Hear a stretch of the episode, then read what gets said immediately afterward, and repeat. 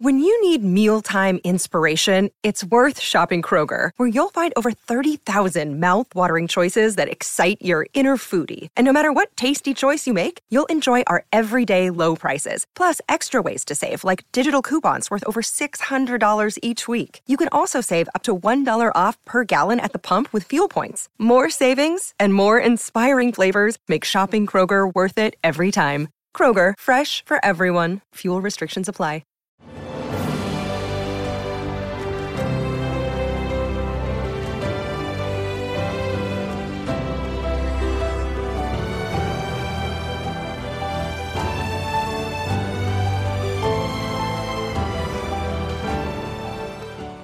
Welcome to the newest episode of Beyond the Fame with Jason Fraley. I'm your host, Jason Fraley, picking the brains of the top filmmakers, musicians, and artists of our time. The Oscars are this Sunday, and the Netflix original Mank leads the way with 10 nominations, including Best Picture, Best Director for David Fincher, and Best Actor for Gary Oldman as Citizen Kane screenwriter Herman Mankiewicz. I caught up with our modern day Mank, Turner Classic Movies host Ben Mankiewicz to discuss his grandfather's Hollywood legacy. Jason, thanks for having me. I know you're a DC guy, at least originally, yeah. before you, you know, your career blossomed as it has. Uh, we'll get to that in a minute. But first, Citizen Kane is what all this is based on. Um, it's exalted as the you know greatest movie ever by the American Film Institute. Why is it held in such regard, both in terms of Welles' directing symbolism and your grandfather's you know groundbreaking fracturing of the narrative in his script? Well, uh, a couple of reasons. Uh, you know, it was a big deal when it came out in 1941. This was a uh, a character in Charles Foster Kane who was very clearly modeled on William Randolph Hearst, who was as influential a publisher perhaps as there's ever been in American history. Uh, owned hundreds of papers across the country. And, you know, as much as people bemoan the media and the press today, I mean, you know, there was, while there was great journalism, in some ways better journalism than there is now, papers took strong positions and their stories reflected that. I mean, it was changing slightly in the 1940s, but we had a long history of uh, of, uh, of significantly slanted news and, and, great news, great reporters. I mean, the reporting was was news. You know, look, it was because it was newspapers, right, and not television. And television, and I make my living in television and worked in TV news. But TV news has not significantly advanced the cause of journalism, at least over the past 20, 25 years. Um, Howard Beale. So that's right. That's right. Uh, um, so you know when uh, when Kane came out, it was a, a, big deal, and and when Hearst tried to uh, you know stop it, and and throughout his his uh, minions and his uh, people who were responsible to him in the press and who he paid off, tried to stop the movie. It wasn't solely based on Hearst. That's the thing. It was based on a few industrialists, one of them Hearst, but the character in Kane most represented Hearst. So it was a 1941 uh, big deal movie with a tremendous amount of heat behind it. And it was this guy Orson Welles who'd come out from from New York, where he was a radio broadcaster and ran the wonderful Mercury Theater. It was his first movie, and he came out to California at 24, got this unbelievable contract from RKO, uh, make two movies and do whatever you want. you know, and uh, you'll right, you'll you'll uh, uh, uh, produce, write, direct, and star in these movies, and and that drew instant resentment, as you might imagine, from those who were established in Hollywood, not just directors, but everybody. Like, why does, why does this kid get this deal? He'd done War of the Worlds in 1938, which, you know, scared thousands of Americans. It's often reported as millions, almost certainly not true, uh, into believing that Martians had invaded New Jersey. Um, but it was quite a thing, and uh, and he had this great theater success. So it was those two things put together. Um, and then Hearst's attempt to stop it. Um, so there was just all this sort of publicity around it that was organic, right? Um, uh, and then it was great, right? And then Welles made a strong campaign to keep it out of theaters first, and then it was great, and then it got nominated for 10 Oscars. But it only won one, almost certainly because of Hearst's campaign, right, to stop the movie. Um, and as you say, it was brilliant. It was innovative. It broke through um, you know, Welles had all these deep focus shots. It just didn't look like a movie before. And then the narrative structure of it, which moved back and forth, which Mank does too, the Netflix film, David Fincher's film, uh, it broke ground. Uh, you know, Welles had significant help uh, from really talented professionals. My uh, grandfather, Herman Mankiewicz, with the screenplay, Gregg Toland on the cinematography, who really showed Welles these shots. Uh, you know, as, as addition to many others, notably Robert Wise in, right. in the editing of the picture. So, but the narrative of the story around it became that this is Welles's movie, and it is it is Welles's movie. I mean, the sheer force of producing to get it done, the um, uh, the the innovative breakthrough directing, and this incredible performance. But I mean, it's mu- as much a collaborative effort as any movie that was ever made. But Welles was a self promoter too, and a good one. And, and I don't even think that's bad, really. But he wanted to live up to the terms of his contract, so it became like this. Oh my God, this kid has made all by himself this movie that no one has ever uh, seen before, and that was uh, that was not the case. That's a bit. And then, uh, sorry, I know it's been a long answer, but then it went away, like so many classic movies do, and there were uh, supporters of it. But then in 1970, 71, Pauline Kael published her piece um, uh, the, about the making of Citizen Kane and Raising Kane, and uh, uh, and then the European filmmakers, those critics, uh, many of whom became directors, Francois Truffaut and uh, they developed this keen appreciation for it and it started having this art house revival. And then before long, you know, the Cahiers du Cinema, which is the uh, noted French magazine, and they said it was the best movie ever made. Um, but it took 30 years off before people came back to acknowledge that it was, or to say that it was the greatest movie ever made. Sorry for that long answer. No, are you kidding me? I'm eating it up. um, I want to unpack a couple things you said. You you you think you, you mentioned it was nominated for what like almost 10 Oscars, but only one. I, I, think it was 10, 10. It might have been nine. And you said that it was Hearst that basically campaigned so that it wouldn't win all those. Do you think Welles was at least happy that it went to John Ford? Because he said his favorite was John Ford, John Ford, and John Ford were his three favorite directors. I mean, you know, I, I think Welles probably knew what was coming. I mean, there's no question he was disappointed that it didn't win Best Picture. He didn't win Best Director. Um, but you know, in a sense, it's you know, I don't know, it's better. Like like this, and that's part of the narrative of the making of the movie that there was this movement to stop it, and that somehow, you know, a good picture, How Green Was My Valley, wins Best Picture. It's nonsense. It doesn't make any sense. It's as silly as as you know Shakespeare in Love uh, beating Saving Private Ryan. It makes no sense. But that only that only has now elevated this uh, Citizen Kane because it's like, oh my God. And, and that's the thing that, that Welles fought these headwinds with help from, from RKO and George Schaefer, but, but he fought these headwinds. That, that's almost the most impressive thing about these movies is his sheer force of will and personality uh, and drive to get the, to get the picture made. Louis B. Mayer offered the production costs and then some to RKO for the movie, and then he was just going to bury it. Right. Yeah. And Louis B. Mayer is very poorly uh, represented, well acted, but poorly represented uh, in in Mank. Oh yeah, the movie doesn't do him any favors at all. no. But you mentioned you mentioned that uh, the the Kael book, which I think is a good way to tee up Mank itself, is you know that that Kael writes Raising Kane, which was very I'd say more anti Welles pro Mank in terms of how much involvement Welles she claimed didn't have in it. And then I know Peter Bogdanovich kind of took the alternate stance in the Kane Mutiny, where he was trying to argue for Welles's involvement. Where do you come down in terms of your historic, you know, understanding of what happened in that? Uh, I come down on the I come down on the truth, which is that my grandfather is by far most responsible for the screenplay. It seems very obvious to me. And then Welles did a tremendous job of condensing it. I'm I would you could argue Welles deserved half the credit for it, but he, my grandfather wrote the movie, and then Welles and came up with that structure and so you know, a, a, decency today would have had you leave your name off. Even a director who who condensed it and sort of put it together in a in a in a new way. Right. Um, but you know, if you want to put your name on it, fine, okay. And my grandfather did take ten thousand dollars to keep his name off it, um, and then realized he'd written the only thing he was proud of and wanted his name on. I got no beef with that at all.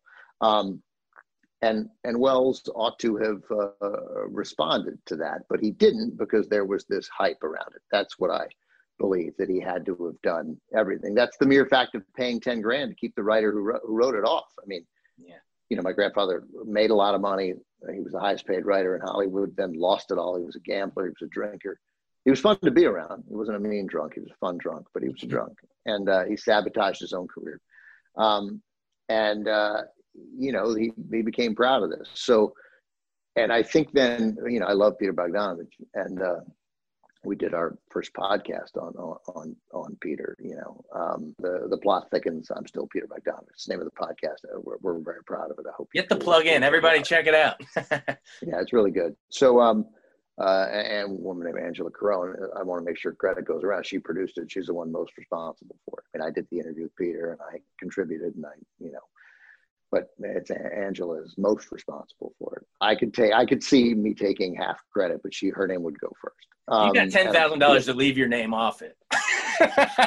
um, I got, uh, I got zero dollars. I mean, I got what TCM pays me. I was, I asked, I was like, so the pie is different, you know, and they were like, yeah no, why don't you just do it?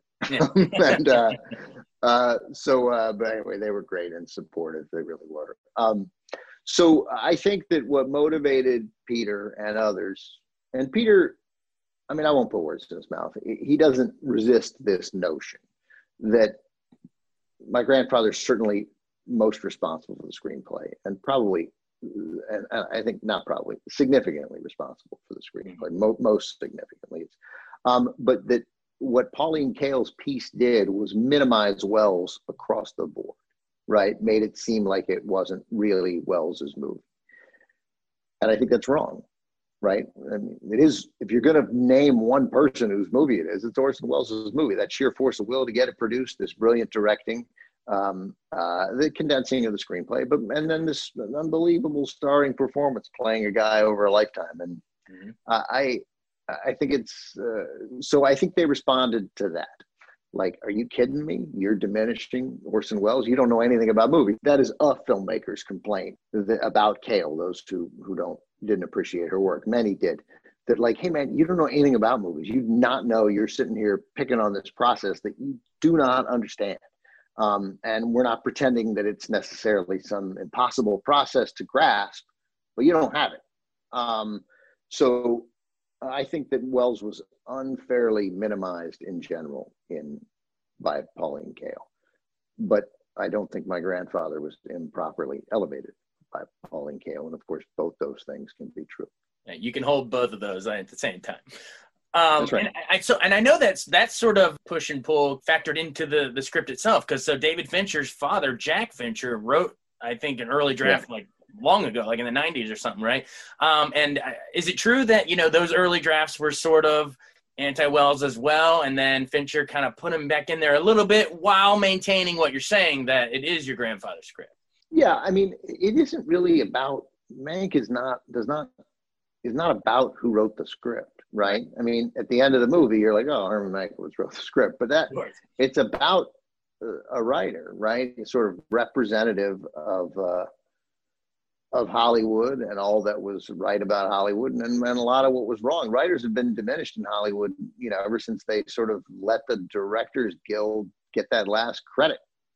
Um, and, you know, I don't know that the director should have that last credit. It seems like the writer ought to be on that same page. Now, the writers, you know, frequently there's five writers on a movie. So, I mean, I get it, you know, but the writers have been diminished uh, over the course of Hollywood. And, and you know, I, think that's insane. so uh, Fincher, this brilliantly talented, innovative breakthrough director, one of the you know top directors working today, I don't think there's any question about that. Uh, he wanted to tell the story of a Hollywood writer who, you know, uh, as Fincher says in the piece that I did for CBS Sunday Morning, you know, was constantly, um, you know, at the top of uh, the hill and then would say, oh, look, I'm to look at this boulder. What if I push this boulder down the hill? And then I walk down and try to push it up again, you know, in gravel, uh, as Fincher said. So, and as I said, he was a drunk, he was a gambler, um, but he was brilliant and sort of universally recognized as brilliant. And his fall, his self inflicted fall was sad for a lot of people to see.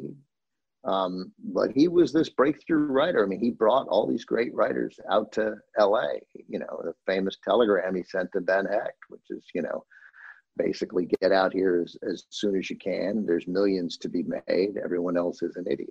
Right. Um, so wouldn't have had Notorious uh, or any of Hecht's great works without uh, that. So yeah. Right. And I, I left out the last line. Like, get out here as soon as you can. There's millions to be made. Everyone else is an idiot. Don't let this get around. um, that's the zinger right there. that's right. Yeah. Talk about Fincher's decision to shoot it in black and white. It kind of evokes that time. Um, you know, he has the typewriter slug lines of the script appearing, and the way, like you mentioned earlier, the way he sort of structured it, like Citizen Kane, how it's sort of a collection of memories. They say you can't define one person's life in just a straight two-hour movie, but is sort of the idea like like Kane. Fincher tries to do that with this movie, right? Yeah, I think it's really, I think it really works. I think it's good. You know, the movie basically is set in 1940. My grandfather had broken his leg in a terrible car accident. He was going to drive across the country, and not long, he wasn't driving, but broke his leg very badly, um, which was just an excuse for then him to sit around and drink even more. But uh, Welles and John Houseman, who was a critic, by the way, Houseman was a critical factor in getting Kane made and the producing. So I mean, you know, Welles had help with everything except the act, significant help from really brilliant people. Uh, and Houseman, by the way, you know, said that Houseman thinks he contributed a lot, and he well, quite likely to have. He was there with my grandfather in Victorville. So my grandfather breaks his leg, and Welles and Houseman arranged to take him three hours or so into the desert uh, from uh, not really into the desert, but three hours, you know, from Los Angeles in uh, inland and uh, uh, and north, I think. and I've been there. I've been to the house where where he wrote Citizen Kane, and, and he stayed there for you know basically three months and wrote the screenplay, and they kept booze from him, and uh, and you know and and and Houseman supervised the writing and, and contributed to it. The movie, and Fincher acknowledges this, is is, is not really fair to John Houseman, but how, if Houseman's role had been depicted accurately, it you know diminishes the story about Herman. So even he was like, yeah, Houseman kind of took a bullet on this one. um, uh, but uh, so anyway, he breaks his leg, writes the uh, uh writes the screenplay, uh, writes the screenplay there, and then Fincher does the movie, as you alluded to, in in these flashbacks from I think 31, 34, and 37. These part bits and pieces of Herman's life as he's this superstar in 31, and and then in 34 and 37, you can sort of start to see his disillusionment with Hollywood which was true. He was embarrassed by how he made his living. He, you know, you'd be a theater critic or a journalist, um, or write plays. That was that was a proper way to make a living. He had a very demanding father who disapproved of many things, and um, you know, and disapproved of, of filmmaking. Though he was very happy with the rewards that filmmaking brought him uh, through his kids. You know, he, he liked that life that they were able to uh, provide for him. So, um, and yeah, you know, and each scene starts with you know, exterior MGM Studios, and the date and day. You know, it looks like a looks like a screenplay. Um, yeah, and Fincher finishing his dad's work, you know, puts for me for me and for Fincher these, uh, you know, these these sort of uh, uh, loops of uh, family, these family connections uh, on the movie, which is which is nice. And Fincher clearly reworked his dad's uh, screenplay pretty significantly, but he told me that he he really kept the the structure of his of his father's work. And you'll notice that David Fincher says written by Jack Fincher. He does not say written by Jack Fincher and David Fincher, uh, which w- which would have been the noble thing for Welles to do. But again, at 24, I, I, get it. I understand why he wanted to fulfill that contract. Want to be the, the boy wonder, the kid who did everything. For sure and so cinephiles, you know, like us, will uh, watching that. I feel I felt sort of the same way as you know, like when you're watching Bad and the Beautiful or something, where you're like, oh, that character's that person. Except here, it's their actual names. You, you get Louis B. Mayer, you get Irving Thalberg, the death of him, Marion Davies. There's a great scene between them of you know, please forgive me if it makes it into the movie. Please forgive me if it does. Um, but is there anything you learned about old Hollywood through this, or maybe you knew it all already, but we're glad to see included? Um, I, you know, I think it was so perfectly depicted. Not, not that I know exactly. I mean, even after 17 years at the TCM, I, you know, what the day-to-day life was, but I just feel like he nailed it. Right? You know, I mean, Louis B. Mayer thought it doesn't really matter who the director is. I'm overstating it, but the, you know, the, this is an MGM production, right? This is we know how to make movies, and then we slot people in sort of like the way the Bond producers thought. Like it's not that big a deal who we hire for Bond. Whoever we hire for Bond, we make into Bond. you know, they were going to bring George Lazenby back. They were like, by the way, which his movie on Her Majesty's Secret Service actually quite good. And Lazenby, he he goofed that up. Um, uh, yeah, and uh, you know, Connery. Most people, I think, think it's the best Bond. Most people were around then. I, I think there there's merits to all of them, including certainly the uh, Daniel Craig, the, the most recent one. I like Roger Moore. Um, uh, and, and, you know Pierce Brosnan and Timothy Dalton. I, they're all okay. They're yeah. they're better than okay. I think they were many of them were good. Stories weren't always. Anyway, we're not talking about fun. So yeah. the um, so yeah, I think he got classic Hollywood. You know, and he got Louis B. Mayer's power, um, which was you know nearly absolute, um, and Thalberg's sort of uh, brilliance. Right, as the head of production uh, at MGM and you know and the sort of there was a camaraderie among writers certainly you know and uh, i think they captured that the importance of the writer. And you can even see the importance of the writer diminish um, over the course of the movie as my grandfather sort of again becomes humiliated uh, by what he does and, and self-sabotages sort of uh, tragically. And and that's what he wanted to portray i think fincher this sort of tragic figure and through the screenwriter. And, and fincher has just this, you know, uh, uh, uh, uh well of support uh, for screenwriting, right? For for that that part of the process, and he thought that it was, you know, really appealing to tell a classic Hollywood story through the through a really interesting character, uh, a great screenwriter who hated that he was great at this, this yeah. you know, popcorn frivolousness. He was wrong. He should have been enormously proud, uh, but he wasn't. A fun role for Gary Oldman for sure, man. He can, oh, yeah, he just he, play Winston Churchill and then do this, and it's just I love watching him transform from film to film. It's incredible. Every, every real quick, everybody was so good here. You know. Uh, uh, Amanda Seyfried as Marion Davies, just you know, I mean, she's a good actress. She just seemed to elevate. She told me in an interview that, that David Fincher has this way of making you feel like you've been lazy uh, in everything else you've made, like because he's so intense. And I mean, she meant it as a compliment. It is that he brings this thing out where you're like, oh my god, I can't believe I coasted uh, through these uh, uh, other roles, and uh, you know, and then not just Amanda Seyfried, but you know, Lily Collins as my grandfather's secretary uh, Rita Alexander, who, by the way, you know, is my father, who was a, a, you know, very proud of his dad's work, but uh, he would always quote Rita when asked, you know, how much of the screenplay uh, did Welles write, and she would say, not one word. Love it. Uh, and she was she was with Herman the entire time there up in Victorville, taking care of him because he was that leg was so badly broken he was in bed the entire time unless they put him in a wheelchair and pushed him out. Mm-hmm. Yeah, and what I loved about it too is it's not as there's so much about you know old Hollywood and of course your grandfather just as a man, but there's it's about so much more. There's there's the whole political backdrop too with the race for governor of California with Upton Sinclair versus uh, Frank Merriam. Um, talk about how this movie might land politically in terms of trumping up fears of socialism in the movie. There's there's a guy cutting newsreels trying to play up those fears. It's very timely in that way. I think it is uh, certainly politically uh, timely. I don't know if timely is the right word. It's politically relevant. You know, we have had a, a long and rich history that uh, uh that Donald Trump uh, was not the first to uh, attempt to exploit, and his sort of you know sycophants in the in the media that that whoever's running against the conservative is bringing socialism to America. Nonsense.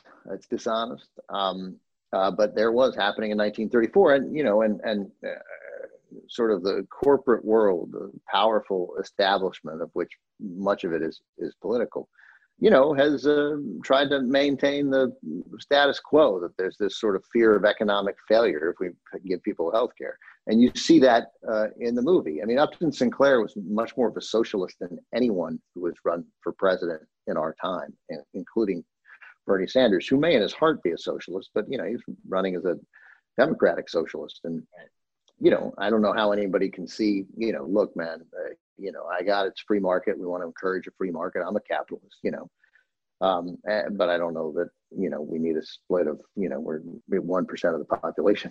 That's 99 percent of the wealth. It's a problem, and capitalism works if it's regulated. And right. really, that's an argument over how much to regulate it. Right. Everybody wants everybody except libertarians want to regulate it. So anyway, I, I think the movie captures that nicely that that was happening uh, in the 1930s, although that particular Upton Sinclair story isn't really true um, about in in relation to you know Mayer and and my grandfather, but it, it, you know when you tell a story like this you find a thing that can tell you the truth even though that event might not be true. And i think fincher very clearly uh, told the truth about what was happening in, in, in, hollywood and the kind of thing that my grandfather uh, uh, would have taken a, a, a stand against for sure. Remind our, I mean, on the subject of politics, remind our listeners your involvement, who your father was. He was very involved in politics here yeah, I mean, look, I think my father's the smartest Mankiewicz, and I don't think it's close. um, but my father was the smartest. I mean, I look, a lot of kids say their fathers were great. He, I mean, there's hardly anyone who doesn't think my father was the smartest guy in the room, in whatever room they were in. Uh, and he was, you know, kind and warm and funny, and everyone basically thought that too, except my mom. Um, and uh, uh, and uh, she thought that for a while though. Uh, and so uh, he didn't want to, you know, he felt the same thing that his father felt that Hollywood was not an appropriate way to make a living, right? It's not a noble way to make a living. Now, my dad, he was an entertainment lawyer for a bit, had some fun clients, Steve McQueen and James Mason. But when uh, Jack Kennedy was elected, he thought, no, this is what you're supposed to do. There's a call to action, right, to make it better. And he joined the Peace Corps, became Latin American director of the Peace Corps. That's where he met Bobby Kennedy and became Bobby Kennedy's press secretary and uh, announced his death to the country. And uh, people who were alive then are, are remember that. Such a terrible day. And uh, but and as again, it was you know, Jack Kennedy's call to action that got him in the Peace Corps, and then he ran George McGovern's campaign. He was president of National Public Radio for for five years, and then finally, when he was sixty, he started. You know, he made a little money. Um, uh, we, we were asked by a reporter, my brother and I, um, what's the biggest misconception um, of the Mankiewicz family, and and uh, my brother gave a very quick that we're rich, right? And that was uh, um, uh, uh, there's a side of it that is, but uh, uh, tragically not our side. We do just fine. I'm not not knocking it, but I like I like that answer. Um, so uh, my dad was a big deal in, in politics in, in DC. I mean, we'd go to the supermarket together every Saturday, and inevitably people would come up to him, and I was you know eight, nine, ten years old, and blown away. I'd be like, "You don't know who that person is," and they just talk to you, you know. Um, uh, so uh, my dad was a very influential guy for a long time in uh, in democratic politics, and really had a keen understanding of uh, politics. He, he died in 2014. These last four years would have been tough because he was always incredibly optimistic. Tons of Republican friends about the future uh, of the country. That it was always better. Um, and I think he would have a, he would have had a very tough time in these last four years. I wish he were here, but I'm, I'm grateful in a sense. So is my brother Josh, uh, correspondent at Dateline NBC, that uh, that he he wasn't around for this. Right. Well, before we run, uh, remind our listeners of of your journey. You know, didn't you didn't you start out George Michael Sports Machine? So a little Brenner action. I did.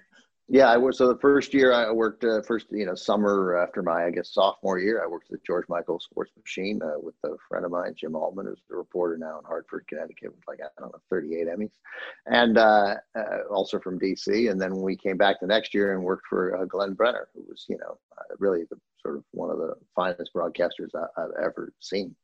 Um, I just I'm not trying to badmouth George, but George was a little tougher and and could be a, a difficult guy and sort of threatening. So our first day there as interns, he talked about what stays in the sports room. You stay, he can't, I can't, we can't share it with the newsroom. We can't share it with anybody. Somebody told the kid about a previous intern uh, wrote a story about working here with the American University paper, and you know, a kid's never going to work in this business again. So the next summer, uh, Jimmy and I go to work for Glenn Brenner, and we tell Brenner that story. And Brenner as producers, they just start laughing. And they're, let me tell you this: uh, you start telling people around town about George, I guarantee you'll work in this business for the next fifty years. Um, uh, he goes, I'll personally see to it that you always have a job. Uh, and Brenner was incredibly funny. His, you know, death and his sudden death was really, I, you know, it shook me at a, at a young age. Uh, real quick, I just remember Brenner during a snowstorm, and they're all on the set, and you know, in DC and snow is still like the apocalypse. Uh, and uh, uh, Doug Hill was doing weather then at, oh, yeah. at Channel Nine, and, and Brenner just just gets up, and so he can't even see his head, and he comes around Doug Hill, and and he starts rubbing his shoulders on the air, and he's like, and he leans down, he's like whispering in his ear, he's like, "Come on, we're all counting on you. You can do it. This is going to be good. You're the man. You're the man." um, uh, you know, he was great. Uh, all those guys were great. Max Robinson, Gordon Peterson, Maureen Bunyan, J.C. Hayward, um, I, you know, Mike Buchanan. Uh, so I, my brother was a television reporter. I became a television reporter. Um, and uh, you know liked the camaraderie and liked getting things done quickly and the pressure of a deadline but you know we were doing silly stories and i didn't want to i didn't want to continue i wanted to cover politics if i was going to work in tv and that just wasn't going to happen we didn't have a political reporter we covered political stories when they came up and uh, so I came out here. Uh, I had a great job in Miami at this unique TV station that uh, sort of let you have an opinion and you had to back it up. We got to call you know, Rudy Giuliani, uh, can I say prick? Because that's what we call, called him on the air. And we got to take a side in the Elian Gonzalez uh, story, that, that, you know, amazing and tragic story about the Cuban kid who came over, lost his mother, but survived. And his father wanted him back in Cuba. And his Cuban American family wanted to keep him and it was great to be able to cover those stories in the manner that we did cover the 2000 election. And then i just got out of the business after that when that station went off the air. Didn't seem like that kind of thing was ever going to happen again. I came out to la i auditioned for 138 jobs. That number is barely exaggerated. Uh, and then i landed the best one that i was up for at the at tcm in, in 2000 summer 2003 i started in the fall and it's been a great 17 years. I hope there's uh hope there's many more you've interviewed everyone under the sun there, um, and not to mention colleagues. Rest in peace, Robert Osborne. Like you've you've been around some, yeah. some legends. I hate when everyone asks me who was your favorite interview, but um, is there is there anyone that any of those stars or anything that you got to sit down with that was like ultimate ultimate bucket list for you? Um, I don't think of it as, as bucket list. I mean, Bruce Springsteen was amazing for me because I'm a huge, long-time Springsteen fan. You know, I know there are people who've seen him more, but I've probably seen him 40 times. It matters to me. He was great. I, I never wanted to meet him if I didn't have something to talk about. And so we were able to talk about movies. We introduced a couple of movies, including uh, uh, John Ford, uh, The Searchers was one of them. And uh, uh, Mel Brooks has been a blast every time. We got to know Mel a little bit. Peter Bogdanovich tells these great stories. You know, uh, Tarantino was a challenge, not because he was difficult, but because it was so interesting. And I was sort of constantly afraid that he was going to expose me. Um, I asked him at one point, because my favorite Tarantino film was Jackie Brown. I said, well, so what do you say to a Tarantino fan who says that Jackie Brown is the is their favorite Tarantino movie, and uh, and he goes, well, I would say to them they're not really a Tarantino fan. uh, uh, well, thanks for taking the time to join us, and I love that sure. your your grandfather's finally, you know, getting the credit. I know, although you didn't you didn't really get to know, was he he passed away before you were born? Is that no, right? long long before 19, 1953. Uh, so it's really nice. I mean, now my image, you know, a little bit it was used to be John Malkovich from uh, RKO 281, the HBO movie, and uh, but now I think of my grandfather. I think it feels like Gary Oldman just captured him. Uh, captured him perfectly. So it was really nice. It was moving. First, the movie's called Mank. It's insane. They must say the word Mank 85 times in the movie. And, yeah. uh, you know, just about everybody in our family has at one time or another been called it, some almost exclusively. So it was just crazy. I mean, I got emotional when the title card came up. I'm like, I, I can't believe we're making a movie about my grandfather. This is nuts. So you know, it was a screenwriter that most people have never heard of. You know, overwhelmingly most people have never heard of. So, uh, uh, it was nice, and it's great to talk to you because you know there was there. You know, if you'd asked me to name call letters from growing up in D.C., I just would have said WTOP. That's you know what you listen to for news. You know, when I was a kid, throughout forever. You know, and uh, and great call letters too. So you know, it's fun to be. I know there's been a lot of changes in DC media, but it's still fun to be talking to WTOP. Oh yeah, we well we appreciate it, and I love at the end, you know, that Mank gets to hold the Oscar and sort of get the final word right there before the credits. Do you know what happened to that Oscar? Like my good friend and mentor Arch Campbell always, t- you know Arch. Uh, of course, yeah. He, he, tells the, he tells this story that he was at a party and someone called him into a side room and said there was the Oscar to Citizen Kane there. He loves that story, but where is it today? Do you know? Well, that was my father's um, apartment uh, in uh, Adams Morgan, just Connecticut and Columbia Road. So, and uh, yeah, Dad had the Oscar. It was willed to him. Um, the screenplay was uh, willed to both my grandfather and his brother, and the sled to my uncle. So they sort of split things up. One of the sleds. It wasn't used in the movie, but Ben Hecht gave it to my grandfather at the wrap party. That's how the story goes. The actual um, one of the one ones of many, that yeah. apparently wasn't used, but it was still, you know, it still says Rosebud, and it's still from from Citizen Kane. So, so cool. um, and then uh, anyway, the long story short, my dad's a very was always a very generous guy. He he was not sentimental, probably in a good way. And uh, anyway, they sold the Oscar. They sold the screenplay first because uh, somebody in the family needed money, and then they sold the Oscar because somebody in the family needed money. And even though it was my dad's, he gave a cut of that uh, out. And you know, it, it's just what my dad would have done. And uh, amazing, the screenplay went for my grandfather's notes went for more than the Oscar. I think if they'd held on to the Oscar, it'd be worth a lot of money now. But they sold it at auction, and somebody bought it and got a good deal. got a good deal on it. But it cost a fair amount of money to insure, so they had taken it off the shelf where Arch saw it uh, and had uh, uh, put it in a safe deposit box. Uh, you know, and my father thought, excuse me, well, if you're going to put it in a safe deposit box, what's the point? Like, right. also, he didn't need to look at it. He was like, he knows his dad wrote it. He knows yeah. his dad won an Oscar. You know, I don't, and if somebody wants to pay an exorbitant amount of money for it, so if my dad could help somebody, he he he uh, uh, he would have done it. My, like Herman, like his father, which you'll see in Mank, there was a uh, a great generosity. And my the story of Herman is somebody needed two thousand dollars, you give them three thousand because he'd be like, well, you need the two thousand to sort out your problem, and then you have the other thousand to help get back on your feet, help right. start making money again. So he didn't value money, and uh, my dad uh, valued money, of course, the more, but he he shared that uh, generous spirit that his dad had. Yeah, even getting some people out of Nazi Germany. I love that scene in the movie too. Yeah, yeah that's yeah. true. I don't know if he got out as many as the movie portrays, but he did. He was, and quietly. Well, thanks so much. This, this was a great talking with you. Um, again, everyone, it's David Fincher's Mank. Thanks so much for joining us. Uh, thanks for having me. Thanks so much for joining us on Beyond the Fame with Jason Fraley. Remember to hit the subscribe button and give us a five star rating if you like what you hear. We'll see you next time.